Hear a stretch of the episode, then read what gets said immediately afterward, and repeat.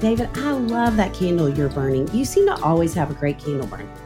I am very aware of how a room smells. When you've spent over a decade with a 75 pound Labrador retriever and two teenage boys, you start to worry that your house smells like the inside of a gym bag. I would imagine so. You know what I wish we'd had for the last decade? What? That Puro Air purifier we now own and use all the time. I love my Puro Air too. Did you know that indoor air quality can be up to 100 times dirtier than outdoor air? Yes, I lived with two teenage boys. I can 100% testify to that. In 30 minutes, this device will remove allergens, dust, smoke, dander, and gases from the room. Gases from a preteen boy?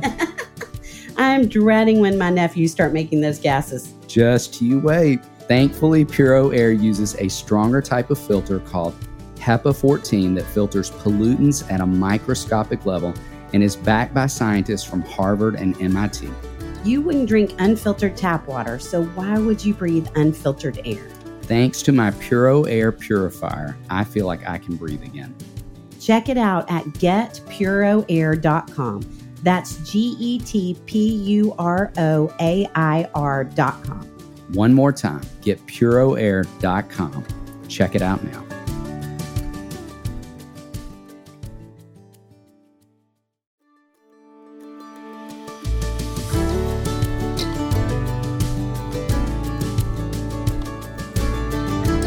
Hey, friends. Welcome to the Raising Boys and Girls podcast. I'm Sissy Goff. And I'm David Thomas. And I'm Melissa Trevathan. And we're so glad you joined us for this conversation.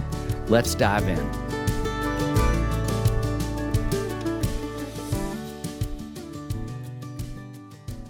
For more than 20 years now, Andrew Peterson has been about the business of quietly changing lives in four minute increments. Peterson has forged his own path, creating a long line of songs that ache with sorrow, joy, and integrity, and that are at the end of the day part of a real, ongoing human conversation. In 2019, Andrew celebrated the 20th anniversary of his Behold the Lamb of God project with an anniversary tour and a brand new album recording. He is also the award winning author of the Wingfeather Saga, a fantasy adventure series for young people. The books are also part of an animated series through Angel Studios. Andrew also released two nonfiction books, The God of the Garden and his memoir, Adorning the Dark. In 2008, driven by a desire to cultivate a strong Christian arts community, Andrew founded a ministry called the Rabbit Room, which led to a yearly conference, countless concerts and symposiums, and Rabbit Room Press, which has published over 30 books to date. Andrew and his wife Jamie have been married for over 24 years and have three children Aedan, Asher, and Skye. In his spare time, Andrew keeps bees, builds dry stack stone walls, gardens, draws, and sleeps. Enjoy this conversation with Andrew Peterson. So, Andrew, I have known you from a lot of different places in life and uh-huh. long admired your work and been to so many shows and been to Behold the Lamb, which I just love. We're going to talk about that. But I think one of my favorite moments interacting with you was when we did that event together. Yeah. The yeah. Q event. I remember that was the day I became a huge Sissy Goff fan. You're so kind. well, I already was an Andrew Peterson fan, but but I loved hearing you talk about growing up that day. I just mm. thought it was fascinating and such it felt like such a picture of how, you know, we talk so often, and I'm sure you do too, about how nothing's wasted. And that so many of your growing up moments and where you were and what you were thinking about what God was doing in you was crafting you into who you are today. And sure. And I um I'm we're both big Rich Mullins fans. And I oh. remember when you part of your talk, you said there's more that rises on the prairie than the wind, and more yeah, that. I, I, don't remember more, which more that rises said. in the morning than the sun, more that um, dances. Uh, I know we're both forgetting the lyric. it's a really great lyric, y'all. Yes, uh, but yeah, from If I Stand. Yes, mm. and that's one of my favorite of his songs, and I was like, oh. Mm. But I would love for you to talk about kind of. I mean, you don't have to talk about that piece of it, yeah. but what when you kind of saw stirrings growing up of who you are and and mm. what God has designed. I mean, obviously, Man. you're living in your gifting in this beautiful way that yes, blesses the are. world. And so, when did you see that start to emerge, and how? Yeah, um, I think, I mean that that story about hearing the Rich Mullins song um, is a really it's like it's the the sharpest focus of that kind of moment that I can remember. But there were lots of little moments like that, Mm-hmm. You know, lots of moments of um At you what know ages? I remember in high school, especially, I was very, I was, I was a class clown. Um, not a very good student, but I loved to read. Um, I, I, I, I was mainly interested in doing stuff that was unassigned. You know what I mean? as soon as I was supposed to be doing it, I didn't really want to do it. Piano was mm. the same way. I remember taking piano lessons and I never practiced, mm. and then Wow. quit piano lessons and played constantly. And so, uh, so it was this weird, you know, those are flaws in, mm. in me. But I remember when I was 16, I was I was experiencing something in music, in movies, in stories that I was reading. Like I was uh I was hungry for something and those things seemed to like whet my appetite. Does that make sense? I don't know that they were necessarily feeding me anything, but they were making me hungry. And so I I remember uh yeah, just being intrigued by whatever was going on inside me um, that was waking up when I was watching a certain kind of movie or reading a certain kind of book. And there were times when uh, when something beautiful got my attention and I was convinced that there was I mean most of my life I was convinced there had to be something out there, you know. Mm. There's a song and I I'm always embarrassed to quote my own lyrics, but Please. there's a song called "The Power of a Great Affection," and in it, it mm. said, um, "Even in the days when I was young, there seemed to be a song beyond the silence." And that was mm. kind of the way that I experienced it. There seemed to be something out there on the other side of all this that was calling to me or stirring to stirring me in some way. And um, and then when I heard that Rich Mullins song, as a as kind of like someone who is waking up to the beauty of the gospel, I, I remember thinking, "Oh, that's what it is." Yes. It was kind of like I was swimming in the waters of this, you know, cultural Christianity in the deep South and was almost too close to the painting to understand what it was. And then all of a sudden I was like, oh, all this stuff I've been learning about as a kid is is the thing. That is the song. Yes. And so yeah, that's that's kind of how it happened. Mm, It's a beautiful way to put it. it is. Okay. And in building on that, you are in so many creative spaces songwriting, writing, developing the rabbit room. Will you talk more about just how you found your way to each of those spaces? Oh man. Um well, the songwriting was uh, kind of the horse that I rode out of town as a little, as a young man, f- fresh out of high school, didn't know what to do with my life, and then joined a really lame rock band. And uh, but it kind of gave, you know, it was the first time I ever got paid to do music was this really lame rock band, and uh, What was his name? I, I'm not going to tell you. I'm not going to tell you. But the uh, but I ended up um, get, kind of getting out of my little town, and then eventually finding myself like became a Christian about a year later, really, and um, asked God if I could sing about Him. So mu- music was the thing that I really felt this deep love for, and uh, so you know. The thing about Rich Mullins, it wasn't just that he was great at music; it was that he kind of was was the first one through the brush. Like he kind of made a way Yes. and I think, you know, talking to the Gullahorns, like Jill and Andy and Andrew Osenga and like all these friends of ours, we could kind of point to what he was doing as part of what gave us a, a way to think about what we might want to do one day. Wow. And um, so, so that was what got me to Nashville. Jamie and I got married in, in college and then moved here. But I always wished that I could uh, know what it was like to write a book. And then, um, I don't know. After maybe the, after the third record was when the first book came out, and my kids were old enough then to read to them, and I was like, "Ooh, I got to know what it's like." And, and I think that's the thing with music, and most of the other stuff that I'm talking about is that it was always interest. Like music got to my heart in some interesting way, and then uh, so it, wasn't enough for me to just listen to songs. I was like, okay, I want to know how to play that song. So I would mm-hmm. sit in my room and learn these Tom Petty songs or mm-hmm. whatever on the guitar. And then once I learned the song, eventually that that wasn't enough. I was like, okay, wait a minute. Somebody wrote this song. How do you mm-hmm. write a song? How do you get inside it? So to me, I always think about like lifting the hood of the car and kind of like messing with the wires and trying to understand what makes this thing work. And so books were the same way. Uh, you know, I would read a book and go, somebody wrote this. How did they write this? How does this work? And so um, trying to understand that and get into a get into the inside of a story was what led me into writing the Wingfeather Saga. And then this kind of the same thing with the TV show. It's like, how do people make a TV show? Like this, that's so interesting to me. But all of this stuff, it's like they're it, they're the same. Um, you know, paint. I'm trying to learn to paint now. I've been drawing for years, but I'm trying to understand painting.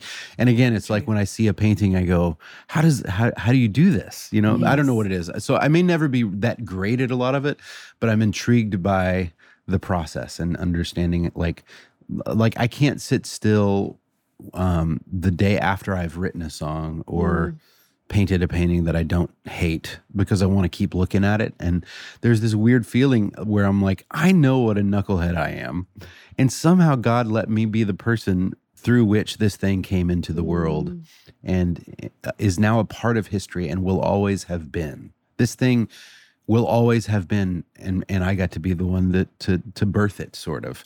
And so not and that isn't Never about the thought about that. yeah, like the quality of it is ir- Mm-hmm. irrelevant in that. It's like the fact that it is Mm. is this generosity on God's part that He allows us to be a part of this, participate in the, you know, some little part of history and the shaping of the world. We get to be a part of it. It's amazing. Wow. Well, I feel like we could go down 30 rabbit holes to hear about each different. I mean, it, you've done so many different, I mean, just the things you threw out. Um, okay, I, but I want to park on Behold the Lamb for just a minute. Sure. Yeah, yeah. And let me, I think we would both say really strongly find, I don't even know when this is coming out, but if it's this year, if it's next year, if it's in 10 years, find a show.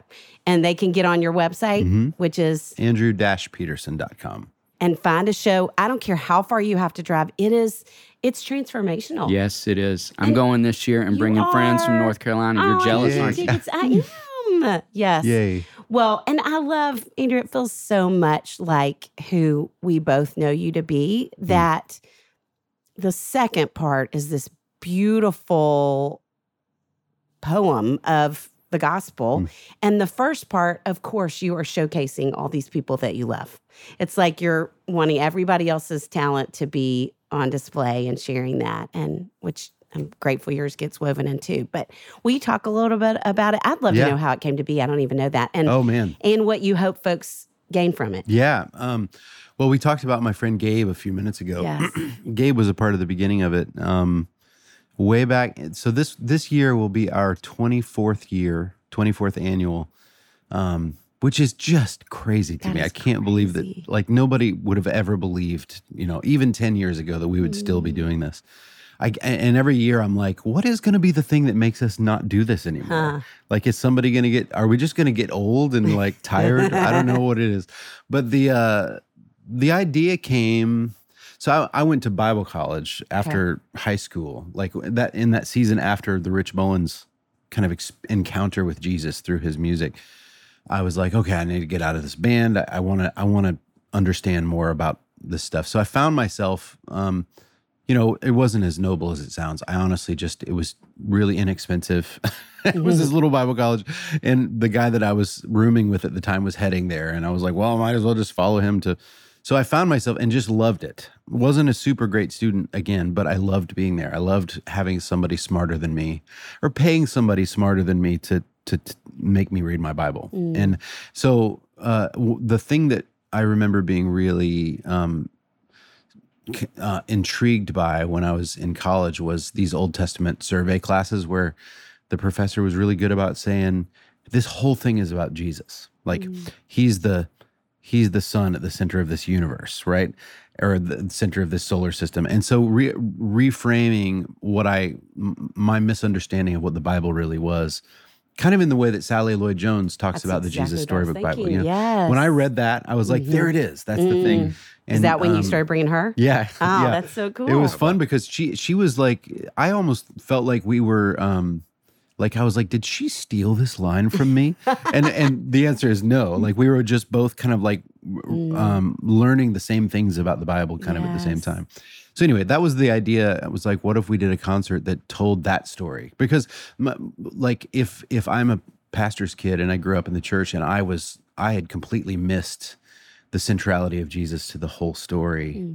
just because I, you know, whatever. There must be other people who who either have forgotten or never realized. And like, hmm. what if we were to write a, a Christmas concert that reframed the Bible story in that way? And so, um, but I also knew that like it was a show that was more than I could do on my own. Hmm. I, I knew I couldn't pull it off with just a guy and a guitar, which which meant that I kind of turned and saw this amazing community of songwriters around me, and was like, "Hey, you guys want to do this together?" And and that's what we do.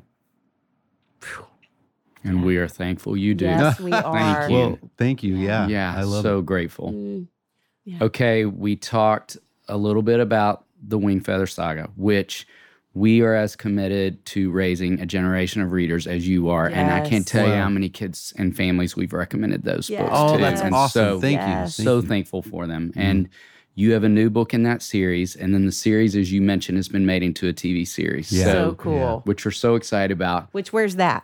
Where can they? Angel.com. Okay. Yeah. Awesome. Will you talk about this new book in particular Sure. and the series in general and kind of what you hope kids take away from reading and watching? Yeah. Um, oh man. So the new book is called A Ranger's Guide to Glipwood to Glipwood Forest. There. So the the main series is four books long, but then there's there have been several you know um, companion books that have come out around it, uh, which has been really fun.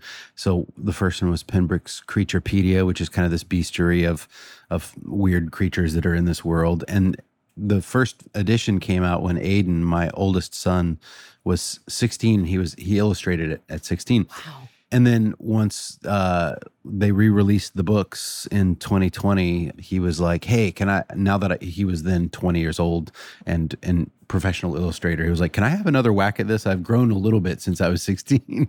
and so he re-illustrated that. So then when it came to the Ranger's Guide, of course, I was like, "Please." Aedan, do you have time in your schedule um, to do this? And he did. I'm so thankful. But just amazing, wonderful illustrations. He's I, I was telling somebody yesterday if I didn't, if I wasn't related to Aedan, I would be stalking him on Instagram. I would be such a fan of what he's doing. that. Such a good artist, and his wife is also an amazing illustrator and artist. So, anyway, Ranger's Guide is it was a fun um, excuse to go exploring in Glipwood Forest, which is the scary forest and uh, near where the kids live at the beginning of the story, full of weird creatures and uh, and super dangerous. But in the lore of the world, in book one of the Wingfeather Saga, it talks about how back before the Great War, the the forest was tamed by rangers, like so that people could mm. actually travel in the forest. And you know, the during the events of the the main part of the story, that's a thing of the past, and the animals have taken over again, and so nobody can really safely walk through Glipwood Forest. So I was like, I'm going to go back in time, like 500 years or a thousand years, and tell the story of the original Rangers Guild that that uh, tamed the forest the first time. So I'm getting to go back and like explore the forest in the events bef- before the events of the Wingfeather Saga, which again is like so fun to do because there's no real pressure to to tell some big epic thing. I'm just mm. I'm going exploring in this in the, yeah, mm-hmm. playing. That's the, that's the word for it, mm. which is it, yeah, it's almost like I can't believe I get paid to do this. It's amazing. And then to send it over to Aedan and let my son do the same thing. He texted me yesterday and said, "I can't believe I get to illustrate fantasy books with my dad." Oh, And I was just like, true. it's a huge gift. It's amazing. So, um, yeah, it was funny because somebody was like, "Hey, what are what spiritual things do you want people to get out of the Ranger's Guide to Glipwood Forest?" And I kind of laughed. I was like, "I don't know. Uh, like, it's just a really fun story. I hope, and and a chance to explore." And th- that said, there's so much room in in the life of a Christian to just read a fun book about Yes. exploring a scary forest. Yes. Um, which reminded me, I was thinking about this before I came here when uh, I was, you know, backstage before concerts. A lot of times I'll, you know, we always gather and pray and ask the Lord to help us do good work and, um, you know, fill in the blank. Like we all, everybody has their way of praying before a show. And there were several years ago where I realized I started praying, Lord, let me be funny tonight. Mm, And I know that sounds kind of weird, but like I just wanted to. It, it, not only is it entertaining Mhm. and and enjoyable when when you can be funny and you can connect with an audience in that way. That's one of the ways that like our hearts get softened, yes. you know, and and readied for Yes. So other good true. things that might sneak in. Like it's a way of uh, letting down people's defenses, and Mm. and so in the same way, I'm like, oh, just let this book be fun. Let a kid Mm. s- climb up in their bunk bed and just lose themselves for a few hours in something in a fun fun story. So Yes, that's so cool.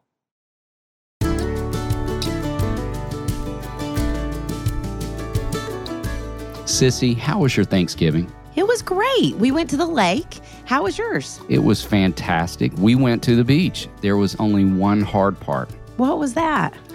Before my college kids went back to school, they raided our pantry and took all my liquid IV. Well, who could blame them? Liquid IV is amazing, and you do keep a good stash of flavors on hand. Not anymore. My supply is gone. I'm placing a new order as we speak. You know they sell it at Costco. You're kidding me. They do. I just got some for Aaron for his stocking. No matter where or how you're hydrating this season, Liquid IV is the hydration brand fueling your well being. And their hydration multiplier can keep you going through the end of the year and beyond. With three times the electrolytes of the leading sports drink, plus eight vitamins and nutrients for everyday wellness, Liquid IV hydrates two times faster than water alone, all in a single stick. Now it's available in sugar free. Choose from three delicious flavors white peach, green grape, and lemon lime. I love the lemon lime. It's zesty and refreshing. I love the convenient packaging. I drop them in my purse and then pour them in my water bottle wherever I am. I love that it contains eight vitamins and nutrients for everyday wellness. Well, I love that there are no artificial sweeteners and zero sugar. Grab your Liquid IV Hydration Multiplier sugar free in bulk nationwide at Costco, or you can get 20% off when you go to liquidiv.com and use code RBG at checkout. That's 20% off anything you order when you shop Better Hydration today using promo code RBG at liquidiv.com. Sissy, I am hearing from a lot of parents that they are struggling to balance their busy to do list right now. Tis the season, and it's only going to get worse the closer we get to the holidays. It's times like this I'm so thankful for every plate. Every plate is really the best time saving tip I give to parents. With every plate, you make fewer trips to the grocery store and you have meals ready in six simple steps. Every plate gives you one less thing to worry about in crazy busy seasons. Not to mention their fall menu looks delicious. We had the country fried pork chops the other night, a true comfort meal. It was delicious. Oh, that sounds comforting. I made the tortelloni chicken sausage bolognese, comforting and quick. It's a 15 minute meal. Talk about saving time. Oh, that sounds so yummy. It was. Every plate is 50% cheaper than your average fast casual meal, and it's more affordable than other meal delivery kits, so it saves time and money. The only thing better than conquering the busy schedule is conquering the budget. Win win. Get started with Every Plate for just $1.49 per meal by going to everyplate.com slash podcast and entering code 49RBG. Go to everyplate.com slash podcast and enter code 49RBG.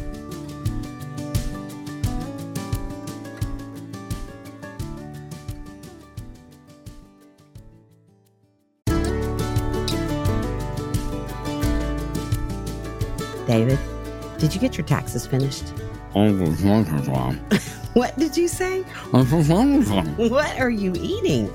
Okay, I am obsessed with these new Chipotle barbecue kettle chips. Will you share? I would have, but they are all gone. Where'd you get them? Thrive Market. Uh, how much do we love Thrive Market? I could record an entire podcast about that topic. You know who else loves Thrive Market? Patches. She loves the surf and turf meaty littles from the Honest Kitchen. I love that Patches has a surf and turf situation going on. From pets to kids to grown-ups, everyone can find things they love at Thrive. Thrive Market is my go to for all my grocery and household essentials, and the convenience of getting everything online, then quickly shipped to my doorstep is a huge time saver. I love that Thrive Market carries brands with the highest quality ingredients and sourcing methods. They restrict hundreds of ingredients across their food and cleaning categories, and I can use their on site filters to suit my lifestyle needs. Whether you're looking for organic kid snacks, low sugar alternatives, or gluten free pantry essentials, you can curate your own shopping experience with a few clicks. And as a Thrive Market member, I save money on every single grocery order. On average, I save over 30% each time. They even have a deals page that changes daily and always has some of my favorite brands. David, how much did you save on your last order? I saved $32. I saved over $12.67. How much did Patches save? a lot. She's ordering more than I am. you got me hooked on ordering frozen foods. I got salmon, bacon, and pork this month. Something else I love is when you join Thrive Market, you are also helping a family in need with their one for one membership matching program. You join, they give. I love that too. Save time and money and shop Thrive Market today. Go to thrivemarket.com slash RBG for 30% off your first order plus a free $60 gift. That's T H R I V E market.com slash RBG. Thrivemarket.com slash RBG.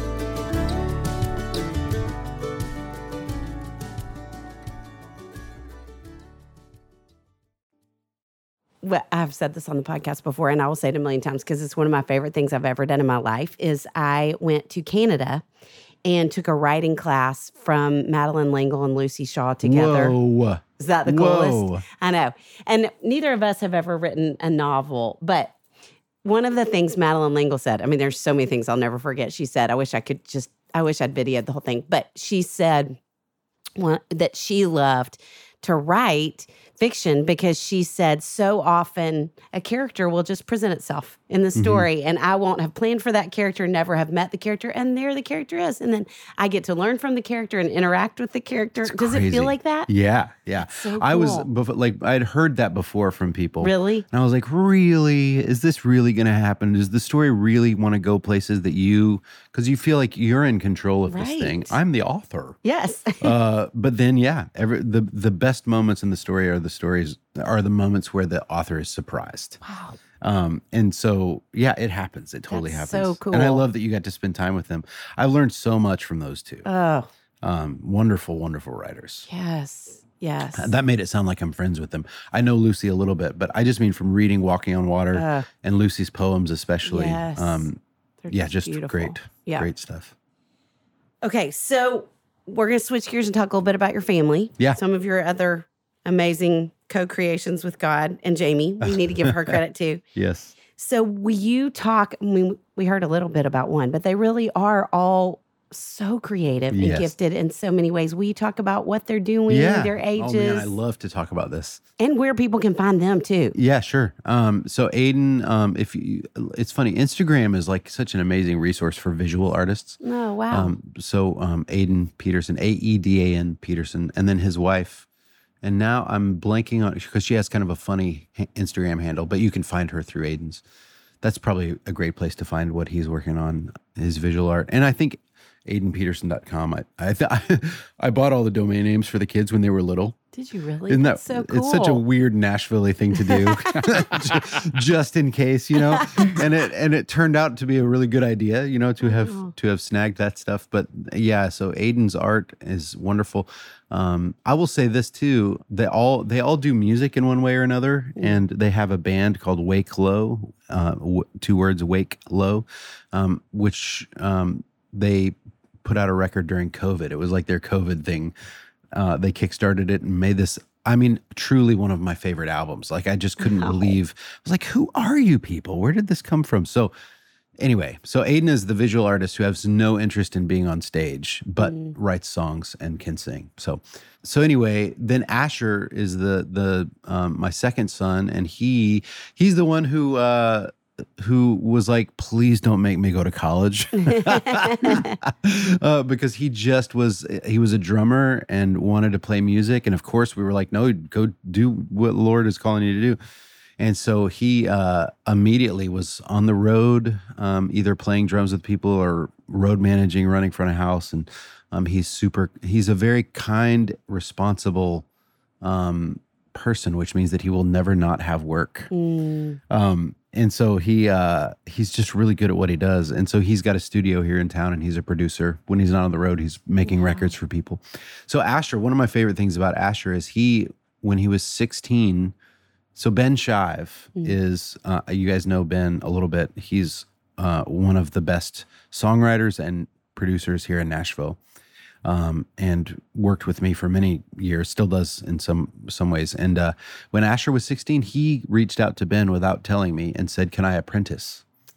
Can I learn how to make records under you? And then Ben mentioned to me, it was like, oh yeah, Asher's going to start whatever. I was like, excuse me, he, you're doing what?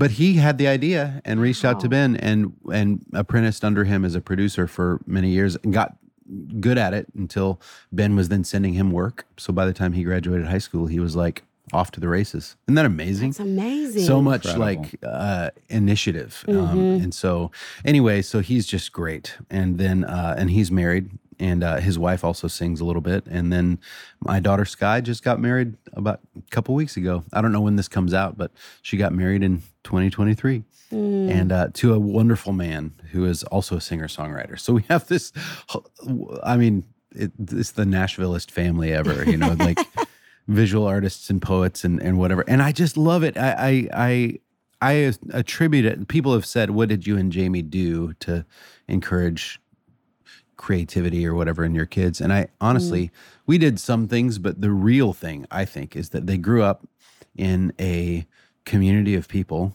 mm. who took their art seriously mm. as work, but they also grew up in a community of Christians who took art seriously and did work. So like they grew up in this really uh, rich community of people who aren't, uh, you know, it's like you can hear their song on the radio, but then you see them take communion on Sunday. And so our kids didn't grow up with this weird segregation in their brains about what it meant to be a Christian and pursuing art. Does that make sense? Which Yes. I think a lot of us uh, grew up in a world where that wasn't a normal part of the conversation Yes.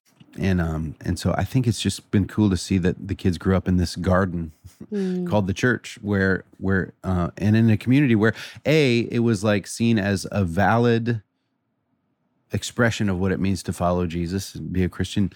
You can write poetry you can make films you can produce records and that's all there's a seat at the table in the kingdom for people who love to do those things. But also a community where they, they didn't grow up with this illusion that it was all fun all the time they also knew that it was going to be work. And so our kids uh, yeah aren't surprised to find that oh being a songwriter is sometimes really difficult and um, sometimes the road beats you up or sometimes just writing a song is really really difficult. Um, and so i think that they've they've grown up in an environment where they're not surprised by the fact that art is work.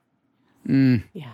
That's wonderful. Okay, and along those lines, I realized we didn't talk enough about the rabbit rooms. So Oh, yeah. thinking Yes, about thinking about Sure. creating space for these offerings to grow, like will you just talk more about yeah that idea and and what you hope comes from that space? Man, uh, well, the rabbit room has been so, so interesting. Um, it's grown so much so quickly over the last few years. There have been some growing pains. It's been not been the easiest journey in, in the world, but also it just felt very much like the Lord has been in it and in one way or another. So it started. I founded it, I guess, 16 years ago as this kind of an expression of what you were talking about earlier, Sissy. The the behold the lamb. This idea that art seems to thrive in community. And um, the way we usually put it is that art nourishes community and community nourishes art. That there's a symbiosis there. So that was kind of the the beginning of the idea. And um, my brother started kind of like heading up Rabbit Room Press. So we've been put, putting out books that we believed in, um, trying to support artists that we, you know, the, the thing is, when people say that Christian music is bad, I just want to say, well, you're just listening to the wrong Christian music. Like, um, the church has been putting out really great music for centuries. And so, uh, same thing with Christian books or Christian poems. Like, Christians have no reason to hang their head and, and like as if secular art is all great. Right. It's it's Point. just not. So it's so, so much of it is so bad. So we're just our thing is like, well, the Lord speaks through whatever He wants to speak through. So we want to draw attention to good work, and um and then you know look under the hood and figure out like, hey, what's going on there, and then realizing that that works great in the context of a community and place. And so, yeah, the Rabbit Room. We a few years ago, we um, the community kind of helped us build this gathering place in Nashville called North Wind Manor. And I keep wanting to come to something there. Oh, you too. should come. Yeah, yeah. Me too. It's wonderful. Yes. Yeah, and uh, we do a lecture series and occasion like concert series, the local show, and Um, there are open hours a couple days a week um, where anybody can come and kind of sit around and eat a scone and do whatever. It's it like I had described it for years as an experiment in community, uh, and and experiments sometimes don't always go the way that you think they're going to go. And so, uh, interestingly, like it, we've kind of landed on this. Uh, you know, the mission statement is that we, the Rabbit Room, cultivates and curates stories, art, and music to nourish Christ-centered communities for the life of the world. For the life of the world, I'll say that because the the the idea is we're gonna we're trying to we're not we used to think of it as uh, the old- the old mission statement said that we fostered community through whatever, which made it sound like we were parenting community, which we can't be in charge of everybody's community. Like that's impossible. Um, but we can. We do believe that making good stuff and drawing attention to uh, good art is one way to nourish community, and uh, and that that community kind of springs up like zinnia seeds at the end. You know, in the in the summer, you plant one flower and then a, a bunch more just kind of show up volunteer. And so I think that's kind of where, where we landed was we want to try to help draw attention to the good stuff. We also want to help people who are making good stuff to mm-hmm. continue to do that because we believe that that is good for community and that that's good for the world.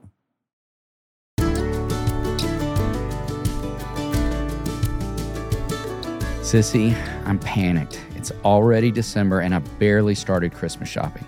Well, I'm happy to report I'm ahead of the game thanks to some of the amazing sponsors of our podcast. I have been shopping online and using the amazing codes they're giving us. That is brilliant. I'm super excited that KiwiCo, one of our sponsors, is helping make Christmas for my nephews magical. I just wrapped the color wheel racers and ramp, sort and stack puzzle blocks, and sensory solar system set. Say that three times as fast as you can. I'll go first. Sissy bought the sensory solar system set. I can't say it, but I can say that KiwiCo is full of brain building play for the littlest learners. There is no age limit, so you could shop for me there as well. Well, thanks, David. I'll keep that in mind. With nine different subscription options for different ages and subjects, there's something for every kid. KiwiCo delivers seriously fun, hands on projects that inspire a lifelong love for learning. Tested and approved by kids. No crate leaves without approval from their toughest critics, kids. I built a Play Doh pasta maker with Henry, and we had so much fun. The day the Kiwi Co box arrives will be your kid's favorite day of the month. There's something for kids of all ages, from infants and preschoolers to teens and beyond, as David has reminded us. Spark creative confidence through screen free fun. There's no commitment, so you can pause or cancel anytime. Discover hands on fun with KiwiCo. Get your first month free on any crate line at kiwico.com slash RBG. That's your first month free at K-I-W-I-C-O dot com slash RBG.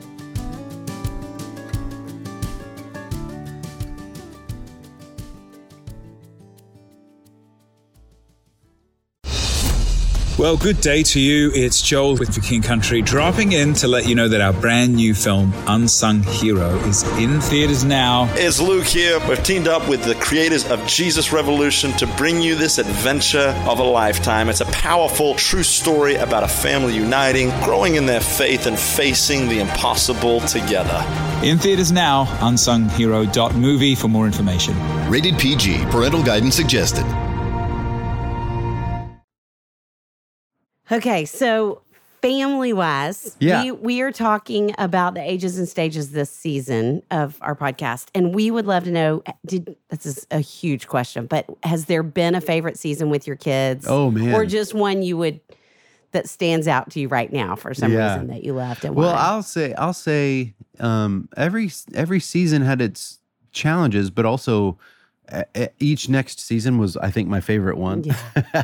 yeah. like I remember the the teenage years um, were wonderful for us, and and it wasn't that isn't again I don't want to make it sound like perfect. It wasn't wasn't perfect at all, but um, I just really loved being able to have like real deep conversations with the kids and um, hanging out with them and watching them become people. And so things that I think we were a little bit nervous about going into it, like oh, what's it going to be like this next season? We we didn't experience it that way. Um, and I attribute most of that to my wife. She's Jamie is um, Remarkable. she is really amazing, and she's really good at hanging out. Mm-hmm. I get antsy. You know, I kind of want to know what the next thing is. We need to be doing something. Mm-hmm. And she will sit on the couch and just shoot the breeze for hours. And the kids love it. Like, and I, you know, I get, I'm kind of like, okay, when are we going to do the thing? When are we going to watch a movie later or whatever? And Jamie's like, hold on. I haven't asked them about this part of their lives, you know? and so, and she's really great too about like one on one dates with the kids. She'll call, them, they all live in Nashville. And so she'll, she'll call them up and say, "Hey, you want to meet for coffee?" Isn't that amazing? Like it seems like a small thing, but it's kind of a big thing Mm-hmm. for um to to stop what you're doing in the middle of the week and go have coffee with your kids. Yes. Um, I'm not super good at that part of uh, parenting. You know, I I love being around them, but I'm just busy, just doing stuff. And so I see we try to see him once a week somewhere. Um, but she will do this one-on-one thing, which is amazing. Um, all that to say, uh, when Skye got married, um, Jamie and I were. Uh, I love weddings anyway. From like, there aren't very many sacramental things in our culture um, that even pagans sort of celebrate, right? But weddings tell a story, a Christian story, um, and so to like to to know what's happening on a, on a metaphorical level when two people get married, when Skye and Tom got married, uh, and, and to believe that and to see it played out and to think the Lord gave us this gift, this picture to tell us a story about his love is just it's amazing. I was just a total mess. But the thing that I I because Skye's our only daughter, um it was the first time that we were the hosts of the feast, right? Mm. And so at a wedding, you know, there's a sense in which Tom is gets to represent the bridegroom Christ, right? Mm. Skye gets to represent the church in this moment. And it hadn't occurred to me, but Jamie and I got to kind of represent God the Father, who's who's mm. hosting the feast and sitting back and like get like dipping way into our savings into the coffers to make this feast memorable and beautiful and to provide this memory for the family and this the extravagance of it all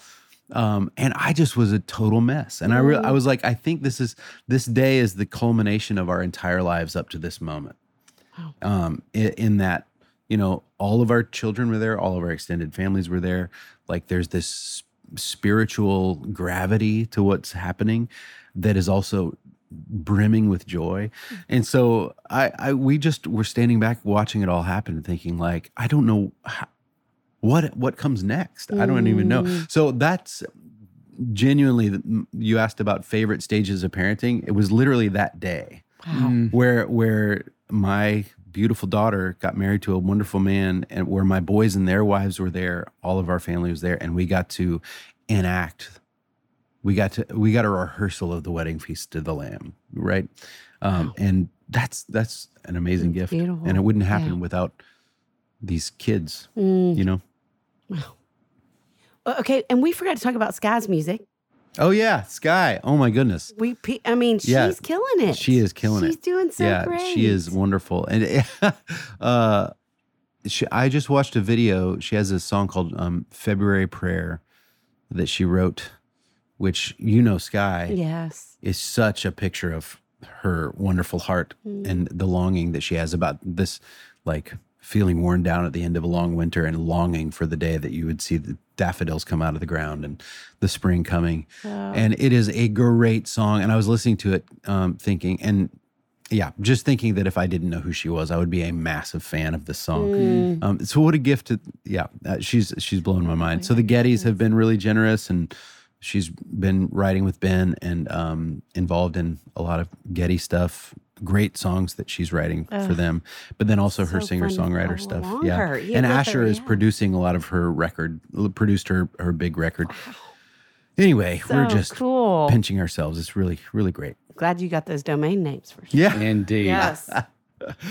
I was thinking too, as as you were talking about, you know, these different moments with your kids, and even when you're telling the story of your wife extending that invitation to go to coffee, that is so beautiful. And what else is beautiful is that they want the invitation. You know, that you've nurtured these kind of relationships where you have a friendship with your kids as adults, which I think is every parent's hope that when they're no longer living in our homes, they still want to be with us. And to hear you talk about all these different moments of time together as family. I love that you all are getting to see the fruit of that. And and thinking about being a father of adult children, what would you say to parents of younger kids? Anything? Ooh, wow. Well, I, I would say um, go easy on yourself. You're going to get it wrong. Um, like I've told the story before, but it's it's a good answer to that question. It's it's uh, Brown Bannister um, is a Lipscomb professor um, here in town. Great old kind of legendary record producer guy.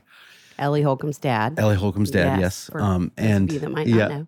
And um, the day that we dropped Aedan off for college at Lipscomb, I was crying because I'm uh, an Enneagram four. I was no, I was just feeling all of this like regret Mm, because my son was my oldest was stepping into college. I mean, he's only living 20 minutes down the road, but I still felt like it was like the end Yeah. of an era. yeah. And I was like, Netflix, why would I have watched even one show on Netflix when I could have been drawing with my son upstairs? Like all the regret, all the like every show that I had that I missed like a play that he was in, or I was just replaying all of the the dad stuff in my head. And I told Brown that story and he laughed and he was like, Oh man, it's been so great to see the way the Lord has redeemed all my mistakes over the years. And um, up to that moment, I had, you know, my wife had been saying, "Oh, Andrew, you're a good dad," and Aedan was like, "Pops, you're a good dad." Like what? But none of that helped. The thing that helped was Brown saying, "Well, if no, you're not a great dad. The point is that the Lord redeems all of that stuff." Does that make sense? Yeah. So that's that's what I would have said. Like, don't. It doesn't mean you stop trying, obviously, to to do it well, but at the same time, I think you know I in that moment I had so much of my attention was on kind of beating myself up for having missed it. And I think that like t- turning your attention away from all the things that you missed and and putting that attention on on the fact that y- you are almost like uh oh how do I put it L- like God gets to be the hero of the story not you does that make sense Yes. and so um, that's what Brown kind of conveyed was like, no, no, no, he's he's the father that is going to get it right. And so entrust your kids to him, and uh, and then it takes the pressure off a little bit, right? Does that make sense? yes. And so um, so yeah, that's what I would say to young Andrew is like, hey, you're going to get this wrong, um, but also the closer you are to God the Father, and the and the more you are allowing yourself to be shaped by Him, the better of a dad you're going to be. Mm. Wow. Thank you. Well, we have told people a million places they can find you, but is there anything we've missed or what would you add? Andrew-peterson.com. Yep. Instagram. Yeah, just Andrew Peterson music, maybe or Andrew Peterson. I don't remember what it is on Instagram, but it's easy to find. You'll find it. Um, yeah. But yeah, that's Rabbit that's the thing. Yep, and the the TV, TV show, show, the books. which we're on. We're deep in season two right now, which comes out just after the first of the year, and season three is in production. Okay. So we're just like cranking that thing out. Seven seasons. So like the next ten years of my life will be wow, that's so cool. taken up by that, which is so fun. It's Well, just so cool. And we're so grateful for that because the ability to, I mean, we tell families to watch shows together a lot just as Oh, a yeah. way to enjoy each other. And there are so few shows. that Yeah, that was our goal. Yeah, that's our thing is to So try to make a show that for that. everybody will want to watch together. Yeah. Yes. Well, the one thing I have to say is hearing you talk, speaking of shows, the place I've heard you the most, the most frequently and the most recently is singing Tractor Tractor. Slugs Oh, and bugs. no. And when you started That's so talking, I was thinking, why do I feel like I hear his voice all the time? And then I realized it, it's you saying, hey, wait, let me. Hey, let me Randy, I got some ideas for a song here. and so when I meet kids who know that record, Oh. they they're kind of like you can see them hiding behind their mom and dad's legs, you know, looking. They're like, kids, this is the guy, the tractor tractor guy, and they don't really know who I am yet. And then I go, hey, hey, Randy, I just had some ideas, and they go, that's the guy, that's the dude. I know. I don't even. I, my little nephews had a bunkin party with me last night. That's what we call them, bunkin parties. And I didn't even tell them. I can't believe they would have just. That's so. I would have been the coolest aunt on the Yes. planet if they knew I was coming to be with you. That's so funny. Tractor Amazing. Tractor. Yep. I love that. So thank you for all the gifts Oh, that man. you're putting out into the world. Yes, we can't thank you enough for that. Andrew. Thank you. Man. And for spending this time with us and just rich conversation. And and when we were talking about families coming together to watch a show and other places around the table, so we end every episode, kind of take a detour toward food, but it's still connected to Uh-huh. parenting. Yeah. And so we've got a funny two part question for you. Okay. Part one is queso or guac, and part two is what's your favorite kind of taco? Ooh, man. Queso or guac? Um, when we go to Ladybird Taco, plug for Ladybird Taco. Yes. Yes. We always get both queso and guac, and I kind of mix the two. But if I had to choose one, in my in my 30s, I would have said queso. Now that I'm in my 40s, I say guac. How's that for an answer? um, and my favorite taco, ooh man, um, we we eat at Ladybird every week, every Sunday. That's our family tradition is Sunday after Oh, church cool. because we all end up kind of, kind of going to different places and we come together and uh, if everybody whoever's in town we we have ladybird together and uh, which that's a parenting tip if you pay for the meal the kids will show up Yes, That's they will. Point. they usually do so um and I get a different taco all the time, but I would probably say the eleven at late. Is it the no? The nine is the chicken That's taco at Ladybird. Yeah, yes. yeah. Mhm. And then I'll add bacon if I'm feeling really, really scandalous. Ooh, that sounds great. Oh, Andrew, thank you. I just I could listen to you talk for hours. Oh, man. I'm sad too. this is over already. You think that? Yeah, like yeah, you, you would r- run out of steam quick. But I Oh, will just take this sing. opportunity to say thank you guys for what you do. You've been a tremendous blessing to our family and so many families around uh, Nashville and beyond. I just, yeah, we're just, I will f- be forever grateful Thank for your you. friendship, your kindness, and the good work that you're doing. Thank you. It Yeah. means a time.